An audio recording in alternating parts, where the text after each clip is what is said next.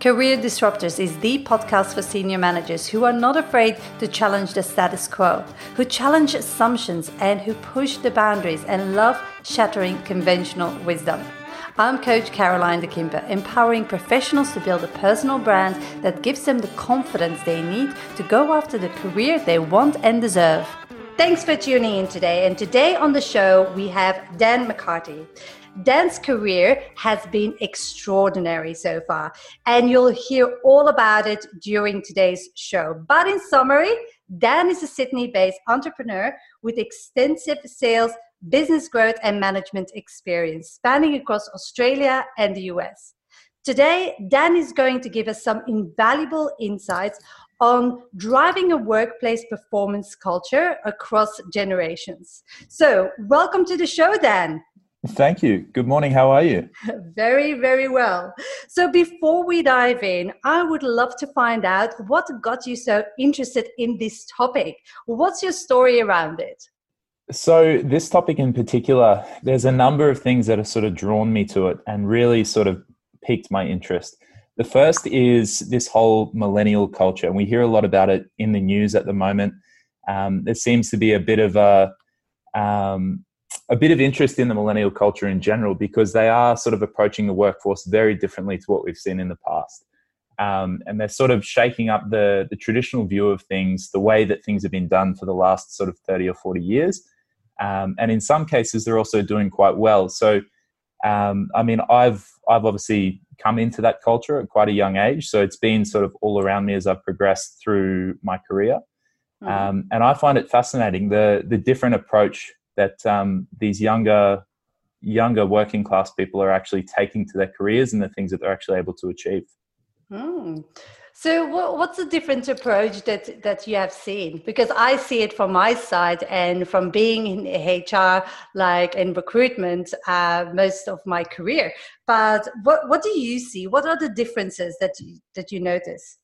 So there's there's a few. I mean, if you can look at the even just right down to the the social aspect. So we won't won't get into the um, the industry specific differences at the moment. So from a social perspective, so I currently work in the finance industry, which is quite a traditional industry. You sort of think very old school, very corporate. You know, banking. It's it's almost kind of it's it's very unsexy these days. It's it's almost a boring industry to be a part of.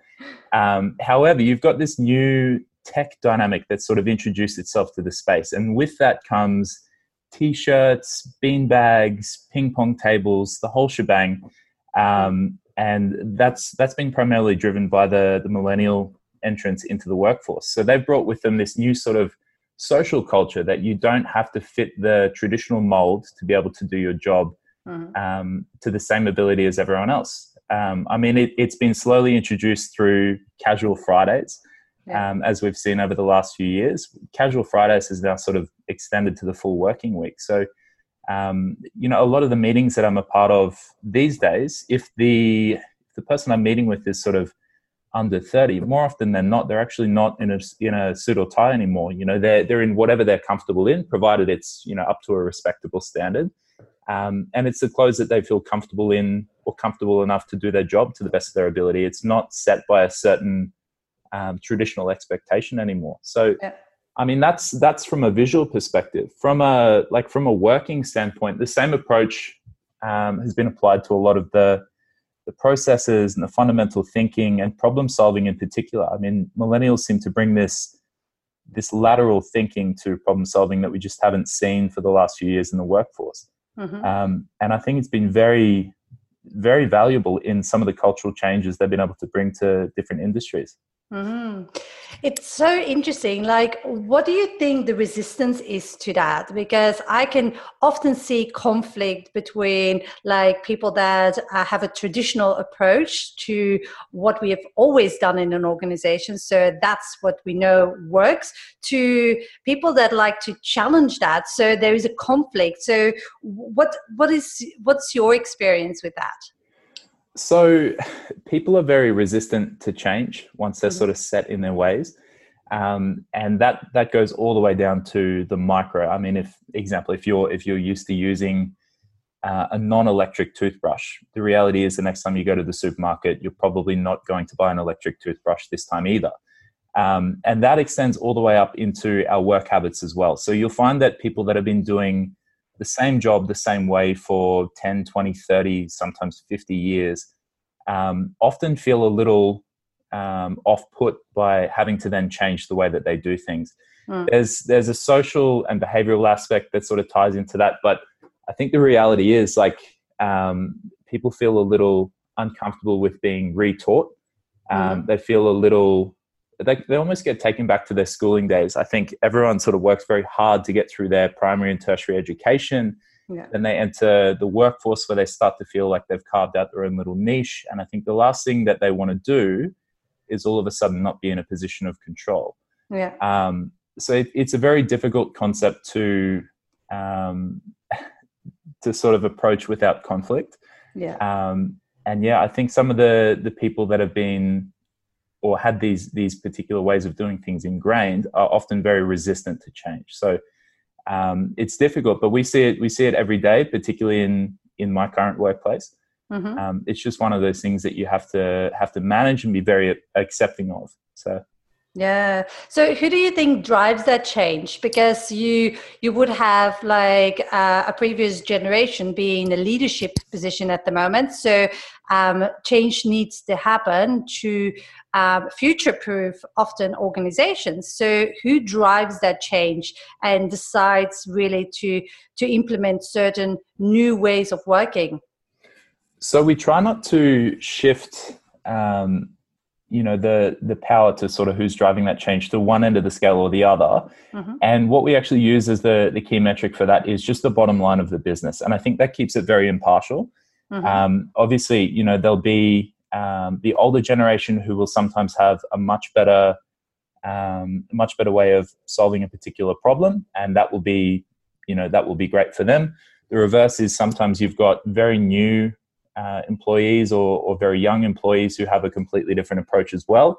And that that ends up to be more beneficial to the company as well. I think we we try not to draw um, one conclusion when it comes to you know which age demographic or um, or generation is actually the most successful in bringing about change. We yeah. try and link it to the long term views of the business um, and make the decision independently each time. So you see a bit of both. I mean experience counts for a lot um, there's no there's no denying that at all. Um, at the same time, like um, you know, this this younger generation that's now starting to come through into the workforce um, have a completely fresh approach to to everything that they have to do in their daily process. So we also see a lot of value in that. Yeah, it's it's really a, a good way of looking at it and making that shift and really like only considering the bottom line and take that as your baseline. And because otherwise it's going to be a fight and constant constant conflict and you're never going to achieve the objective that's that that you set out to achieve. So that is a really really good point that you're making. So tell me more about how that is being done in your organization how that performance culture is being uh, really applied Sure. So if I if I can, I'll actually draw an analogy back to back to sport just briefly because it's it's kind of the way that I look at an organization. So when I was playing sport, my my daily task was to make a boat go as quickly as possible. And the the key metrics in that were you want to add as many things as you can that are going to increase the speed and you want to decrease as many of the factors that are going to limit your speed. And it's mm-hmm. the same in a working organization. So you want to add as many things as possible to the workplace culture that are going to see it thrive and drive and sort of head in a in a positive direction and you want you want to cut back as many of those negative factors as well so those things are you know office politics for example you can start to develop almost like a um, a pecking order or a pecking mm-hmm. order sort of subculture which can be quite dangerous after a little while yeah. um, you want to cut back on um, any sort of dangerous relationships within the office. Um, you, you definitely want to keep a lid on, um, I guess, the carrot and stick culture. So what I mean by that is, you know, over um, over incentivizing on one end and being overly punitive on the other.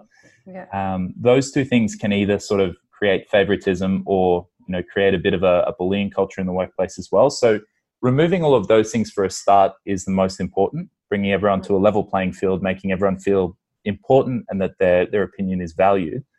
Once mm-hmm. you know, once those fundamentals are in place, people feel comfortable and they start to share, you know, ideas and um, different sort of versions of things that they might not have been otherwise comfortable to bring to the table. Um, and that really starts to trend you in a positive direction. So you don't all have to be friends, but a basic level of respect is is definitely required as as the first step. Yeah. So would you say um, what would you say the approach would be then if you have an established organization that um, that's actually already dysfunctional so how do you then turn them around to becoming more of a, a, a performance culture so Any one of the strategies you have on on that yeah yeah so one of the things that um, i've actually done in the past there have been a couple of um, small businesses or, or cultures that i've come into that have sort of had a um, a little bit of an offset view.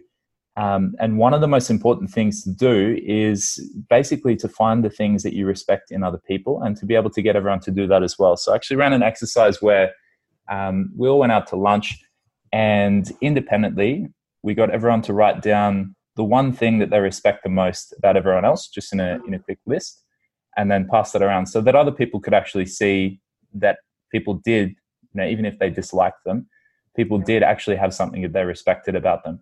And that's really the key step in turning things around from a negative view to a positive. I mean, you've got to you've got to look for the good in everyone. Yeah. Um, basically, like everyone's there to you know to to work toward the same goal, and everyone's obviously been hired or, or is fortunate enough to be there because they've got some sort of skill or capacity to do their job to the best of their ability. So finding that and bringing it to the table and sort of making it um, very publicly available is important so that everyone can see that they're valued and everyone knows that everyone is valued. Um, that's the most important step. So that's that would be the first thing that I would do to sort of turn around a a negative or a, a nasty culture within the workplace. Yeah. Um, second to that is, I guess, trying to level out some of the the hierarchy. I mean, we the bigger the culture, the the longer the corporate ladder, as they say. Um, but it doesn't really have to be, you know, too tall. One of the things that I really dislike in the workplace is that middle management culture. Yeah. Um, I get that there are people that are, you know, paid a lot more to do much more important jobs or make much more important decisions, but they can't do that without everyone else, you know, contributing to the success of the business. So yeah. I think removing that middle management culture is very important one of the things that really struck a chord with me was um, I think it was over at Tesla. Elon Musk actually made his personal details available to everyone in the company and said, if you've got a good idea or you just want to chat, you can contact me personally at any time. There was no sort of chain of command. There was no, you know, hurdles that you had to actually jump to get through to him directly. And I thought that was very inspirational. as a as a leadership player, I thought that was that was great. Hmm. Yeah, like I think you you you're right. But when you say like, um, so it's flattened out that uh, that hierarchy, uh, and what would you then do with that middle management? because you can't cut them out, or like uh, just like oh, you can't just make them disappear. So would it be like living? How do you how would you go about that? So what I would do is I would I would then sort of I would specialize. Each one of them has a specific role or, or job or function within the business that they have to do. Mm-hmm. Um, you know, it's it shouldn't necessarily be their primary function to um, to manage the people directly uh, directly below them. I mean, management is it's a job. Don't get me wrong, but there are other things associated with that. I think management is really um, enabling culture. It shouldn't be disciplining culture. Yes. Um, which is a big sort of cultural shift within a business. If you can get that right, then everything sort of seems to fall into place.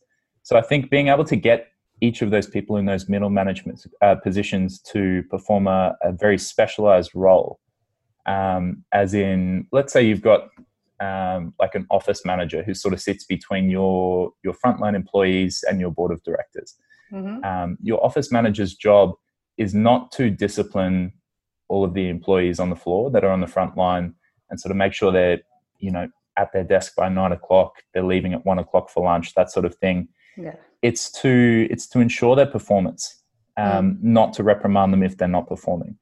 Um, and to do that, I think it's the it's the people above the middle management's job, so the board of directors, to ensure that you know their their responsibilities are more specific. So you could then, rather than sort of giving them the job of broadly managing the frontline employees, you could say, look, you know, we want you to make sure that for the next six months nobody leaves, yeah. or we want you to make sure that you know each each and every person contributes to you know at least three sort of three meetings or this that the other. There should be more sort of cultural um, KPIs for middle uh, for middle management rather than sort of performance reviews. I so like that. I so agree with that. And with that, uh, you have one of the aspects that is one of the biggest problems I see across businesses, and that is like there is a problem with accountability. And by having the approach that you just outlined, you're going to increase that accountability because people can't hide anymore behind stuff. So you're going to have a, a different, uh, you're going to put, like you said, uh, like you mentioned, that performance um, central and giving that accountability. Everybody's accountable for what they, to do what they say they're going to do, and they can't hide behind stuff anymore, I think. Would you, would you agree? Absolutely. Absolutely. So, um, why do you think it's so important that even today's organizations uh, in different industry, it doesn't matter, like really um, think about how to embrace um, that performance culture and definitely in the sense of like how to incorporate all different generations to actually make that a performance culture? Why do you think it's so important? So we we live in a very competitive society. You look at um, any any business, no matter which industry, there's always a bigger fish. This topic of discussion actually came up yesterday when we went to lunch. So we're based over in Bondi Junction at the moment, which is a great little spot for all different sorts of food. But one thing we do see is, you know, chains of restaurants disappearing and then reappearing every couple of months. So there's been a new chain that's opened up um, called Betty's Burgers. And mm-hmm. when it mm-hmm. comes to burgers, there's always another chain popping up every six months, and there's always one that's sort of closing up shop. Um, like our competitive culture is is just the way we live. We always want things for a better price. We want them delivered faster. We want better service. Um, and if your business is not able to deliver those three things, then you'll find yourself out of the market very quickly. Yeah. Um, and one of the things that we forget is that it's not um, it's not our customers that um, are actually making us do that. It's the employees, the people that we hire and trust to actually deliver those goals. Yes. Um, that are the success of your business. So um, I think delivering a performance culture is extremely important because if you don't have your employees working toward the same goal that you are with the business, yeah. your business won't be around for very long yeah it's not future proof at all. Yeah. Like you will lose out to uh, talent in the market because they will go to your competitors or they will be like very receptive to be poached. And you see that all the time like companies that have the best intentions but basically if they don't focus on their employees and on what they the value they they can bring and really value that then basically people say have no loyalty so I think that would be one of the consequences that that people, uh, if they embrace that, one of the things that they will have is an increased loyalty because it's not about the money anymore. It's about being part of something bigger and That's making exactly a difference. Right. Yeah, I mean, you look at the companies that have the like the greatest sort of company culture. They've actually entered already saturated markets over the last few years. So you take Google, who's sort of taken over where um, Bing and Microsoft and all those other big players were in the early 2000s. They're now the biggest in that space. You've got Uber who've taken over the taxi industry. Um, you've got Tesla who've come into the automotive industry. All three of those companies have a great um, cultural ideal, and it's very evident from the outside as well. Mm. And you hmm. can tell that the employees, you know, they, they don't care how much they get paid when they work for those companies, or to, to my knowledge anyway. They're just excited to be a part of something and feel like part of a greater identity. Um, and that's how those companies have been able to, to enter an already saturated market and, and thrive so quickly. Oh, I love it. Do you think it is because also like companies um, live the, the, the values. And I know it's very a sensitive subject, values of a company, because it's been misused by so many companies that have it written on the wall and never really applying any of it. Like, oh, we have transparent, comp- uh, transparent value, or we're very collaborative, and actually they're very siloed and like like to stab themselves in the back all the time. Yeah. Um, so, but do you think like those companies have strong brand values? That they not only use externally but use it internally to drive that performance? I definitely think so. I mean values are they're a little bit different to the way that we sort of think of them as a society. So to me values are all about integrity. So when you say you're going to do something you actually do it. It's not what's important to you. It's actually following through with what you think is important. And i think there's a big difference in the the companies that do one or the other. I mean, those that say they do something and deliver something very different might find that their staff have, you know, are leaving very quickly because they've signed up for a reality or a promise that's never been delivered. Mm. Um, whereas those those companies that actually believe in the things that they set out to do or the things that they stand by and live and breathe that culture, um, you know, that that integrity goes a long way. Their staff know that they're not sort of being um, kept in the dark. You know, it's very obvious what they're coming to work day to day to achieve, yeah. and it just makes that that cultural identity a lot easier to tap into, even yeah. from you know the ground floor, for example. Yeah. I see that all the time. That um, even though, it, it, like even back in the hiring process of a company, is they are so keen to have somebody on board, and they sell them something that is not really the reality. So that person start start their job and then in the first three to six months they find out it's basically not reflecting what they were sold in the first in the first place. And then yeah, you yeah. you invest all the time as a business in an employee that's actually already like disengaged and disconnected from that business and ultimately unhappy. So um, is how how do you guys approach that from a sense of like hiring that talent uh, in the market then so well you you hit the nail on the head so it's the companies that um, live and breathe their values are often the companies that have you know the the highest demand for employment um, I mean, the, I imagine the waiting list to be employed at something like Google would be extremely long. Mm. Um, we as a company we've been quite fortunate because we are still early stages. We're within our first few years of trading. Um, we don't silo ourselves to hiring for a specific role. So we actually hire for the individual. And then, um, what's the best way to describe it? We hire for talented individuals and then sort of throw them into the mix and shuffle them around for a couple of weeks. And where they sort of naturally settle and provide value is the role that they create for themselves. Now that like that will obviously change as we continue to scale. Yeah. Um, but when we initially meet people, we try not to make it role specific. So the conversation is not around, you know, what's what are your specific skills? You know, how like what have you done in this specific industry? You know, can you show us or give us an example of this, that, the other? It's it's not about that at all. For us, finding the the right cultural fit and the right attitude to you know to actually work and add to the existing environment is the most important thing for us. Um, the skills can be acquired over time, but if you hire the wrong type of person, they're you know they're very difficult to replace. You're so so so right on that. It's hiring for attitude and not specifically on skills. Like I've seen it so over and over again when uh, people just look at a, a resume and say like, "Oh, that person ticks all the boxes and then they interview that person and they can already see there's a, a cultural uh, misfit between what they the culture they have and what the person has but then often you have the, decision makers or the hiring managers like being under pressure so much to deliver certain projects in a certain time frame that they um, yeah, don't really almost, almost yeah. backed into a corner to to make the hire Exactly. So they don't have a choice to hire on attitude and to spend the time in, in training and developing that person.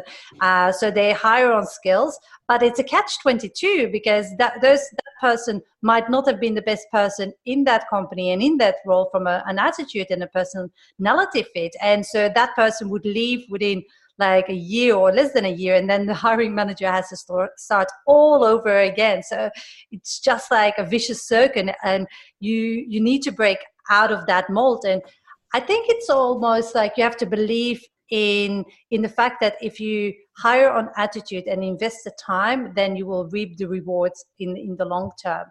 But yeah. absolutely. Absolutely. One of the things that one of my very early sales mentors taught me was hiring someone within your business is like going to get a new puppy for your home. It's it's never a case of you go down to the pet store and the first cute puppy that sort of licks your hand, that's the one you take home.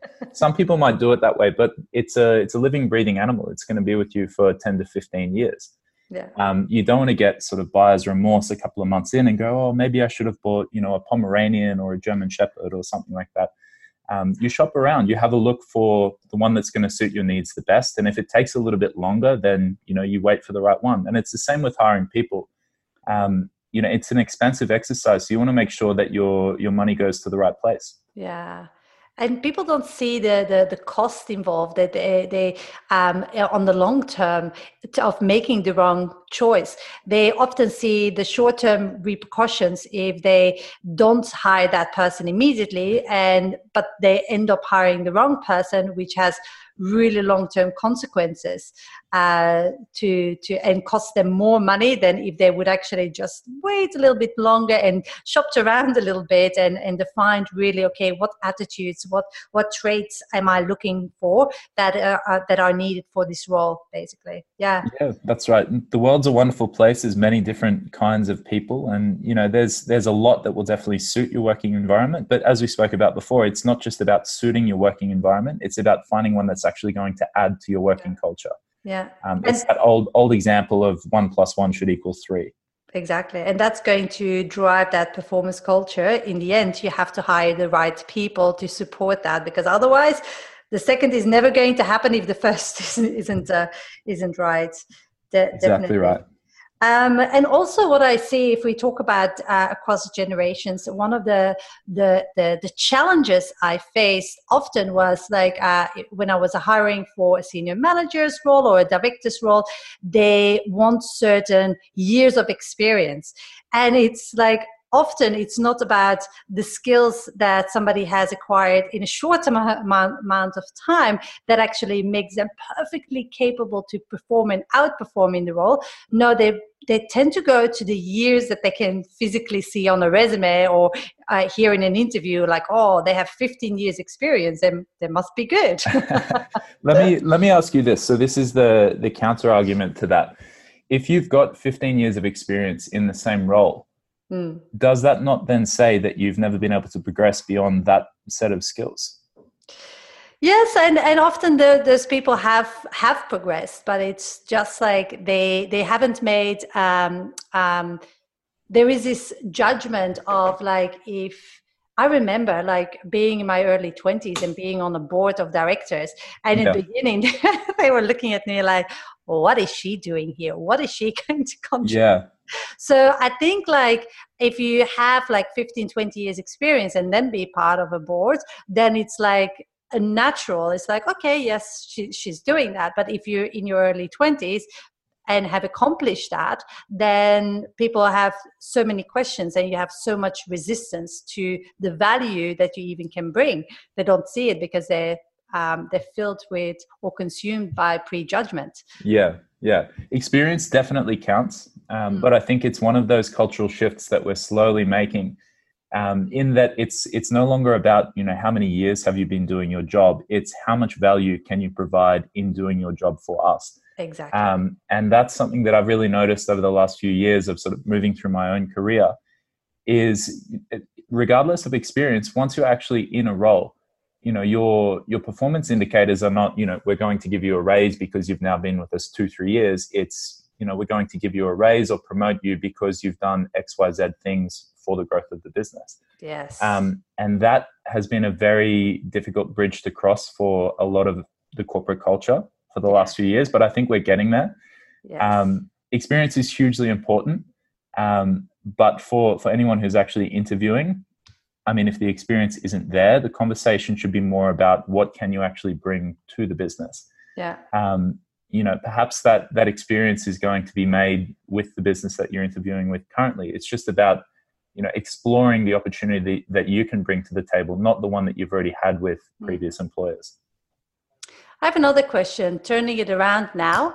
Um, I see a lot of clients that I have that have like, like, like I said, over 15 years experience and always been very um, following the rules let me tell you so like very like traditional very following the rules and um, not overstepping any boundaries, working really hard, progressing through their career. But then they have like younger people that come in the organization that like to challenge the status quo, like to do things different.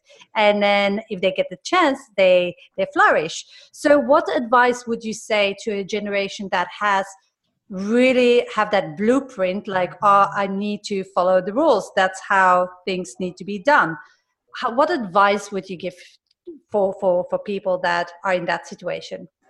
So i would say like don't be resistant to change. I would say learn. And one of the things that um, i've always been taught is if someone beats you in a race you you find out what it is that they're doing better mm. and you learn to do better than that.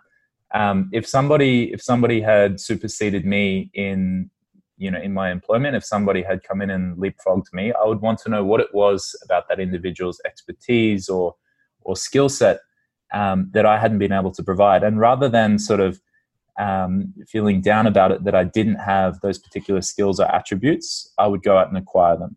Yeah. um, it's like it's never too old to pick up new skills or learn new things or you know perhaps move into a different industry where your skills are now better suited. Um, like we work in a in a very live economy, things change day to day. You know, you might find that a, a software engineer who was previously working for IBM is now wanted and, you know, will be very well remunerated if they move to a startup or something like yeah. that. Yeah. Um, you have to be ready to adapt to change yeah. um, rather than to fight it. And I think the same the same applies with you know perhaps being um, superseded in your in your position. Like I, I would never be down about it. I would use it as an opportunity to to better yourself. Yeah. It's like it's such an invaluable insight that that you're sharing because it's moving away from that blame uh, culture that you ha- you might have. Like I see it all the time when something bad happens to you, no matter what it is. If somebody uh, bypasses you for a promotion, you don't get hired, or even in your personal life, it doesn't really matter. But you always have a choice and the choice is that you pick yourself up and that you look at the opportunities that it provides and the learnings that you can take from it and how you can actually now improve yourself. Or you can have self pity and blame all of the, the rest and just stay stuck. And that's basically your choice, but the control is within you. That's right. That's right. And none of the none of the blame factors are going to assist you in, you know, going out and getting a better job or getting a pay increase, nothing like that. Mm. You have to be proactive in getting those things. They're not they're not handed to you. So Yeah, exactly. Exactly. So um bringing it back to driving that that uh, high performance culture, where do you see people go wrong? What do you see as is the biggest mistakes when people attempt to create that but not really do it the right way? One of the big ones that we see is siloing of information. So, mm-hmm. one of the things that was the most important thing to me when I first entered the workforce was not the biggest pay packet that I could get. It was how much can I actually learn from the senior people in the organization. Mm-hmm. Um, that like that counts for years of experience in itself. Yeah. Um, and one of the things that is very challenging for young people entering the workforce is being siloed out of you know information that they actually want to learn um, that can then start to generate quite a negative culture because you've got young people who feel like they're all of a sudden not important enough to be included in things, or perhaps this information is too sensitive to share with them. Um, by the same token, like it can be the reverse of that. You might have quite a young team who, you know, exclude some of the older members of the organization from meetings and information and things like that. So, yeah. um, having very open channels of communication, an open door policy, um, you know, in terms of nothing should be shut out from those that want to learn, um, is hugely important. Mm-hmm. Um, if you know if secrets are being kept within within a company, then you know people start to cast their doubts. Um, yeah, it's it's very important to be completely open and transparent with with everyone, basically everyone in the organization from yeah. top to bottom. Yeah, perfect. And what are some of the symptoms that uh, that people have? Or, because sometimes you don't see, like I, I, will say it how it is, but sometimes you don't see your own shit until you, you just it hits you in the face. Yeah. Uh, so, what are some of the, some of the symptoms that people say? Like, actually, maybe we we're not as open as we think we are, or we're more siloed, and we just didn't recognize it. So, what would you so, say?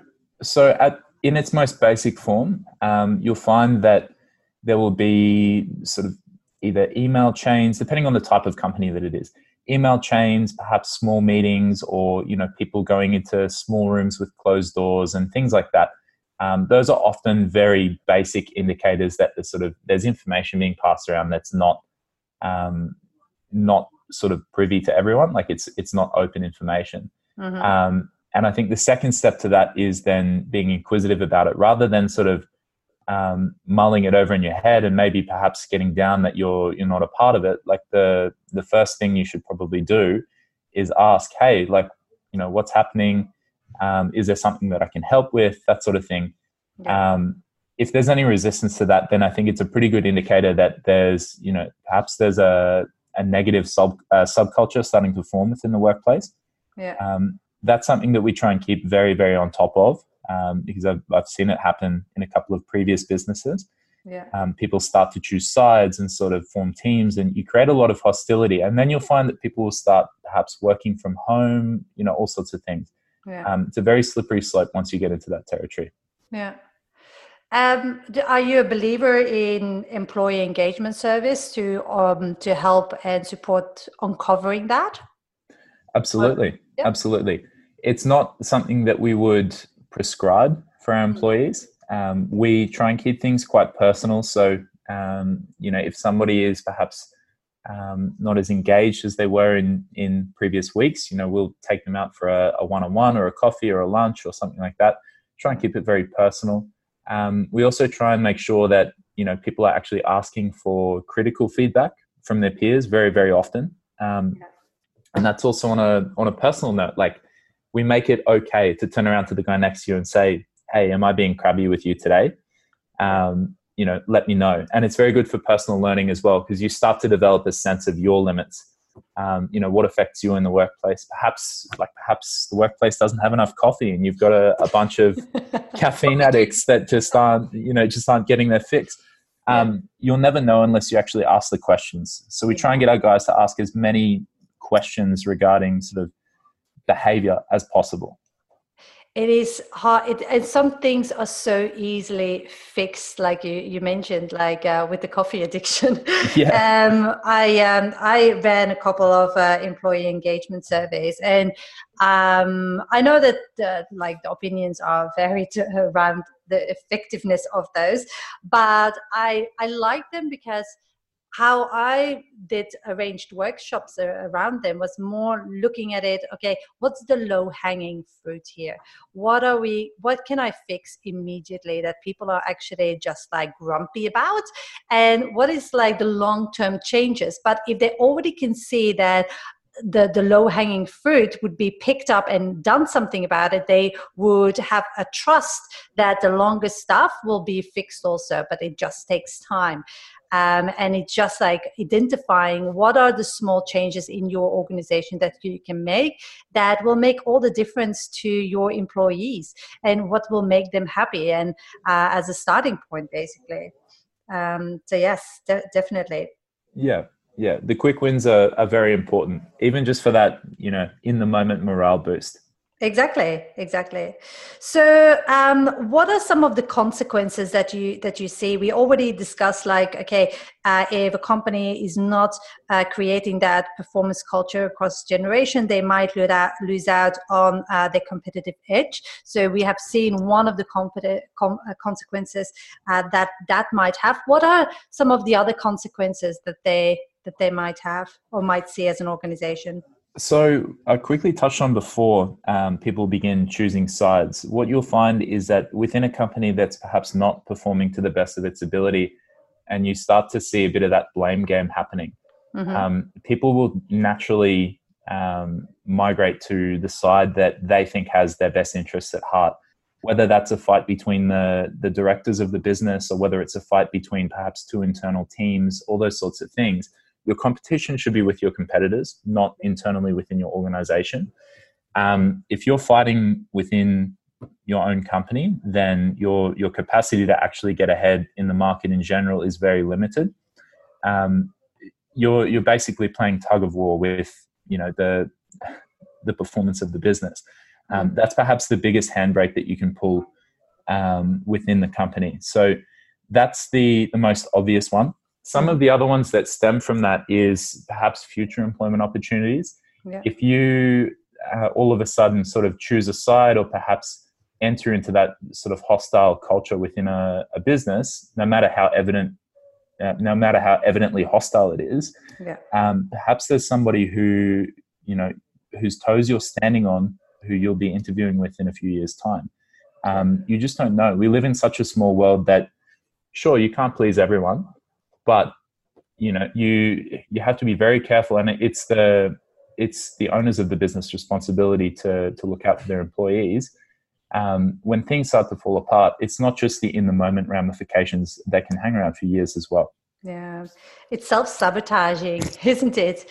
I it is. Uh, I didn't think about it that way, but it is so true. And um, people, even like when um, when I was uh, representing candidates for open positions, uh, the manager would say like, "Oh, uh, that person worked there, and I know like w- what they did," and so that would um, they wouldn't have that opportunity just because what they have done previously in the workplace basically their behavior their attitude and and, and choosing sides uh, with the wrong people basically. Yeah yeah that's right. I mean you you don't want to be seen as one of those people that is contributing to that negative culture because yeah. you know it's as you said it's one of those behavioral uh, behavioral attributes that will hang around you forever. Yeah exactly. And and try to change that. That's so hard. Yeah it is. It is. Like your your reputation can take years to build and seconds to break oh so. i know. Yeah. So I, I like to share some practical information with um, the community and our listeners and i know we already covered like some invaluable insights but uh, just summarize it what would be your top recommendations? Um, for within a within a company so for building a performance culture within a company. Yeah. Um, so just sort of summarizing the things that we've spoken about. So number one is being very open and transparent. Yeah. Communication is key, and that goes from the top all the way down to the bottom. Um, number two is asking as many questions as you can, particularly around behavior.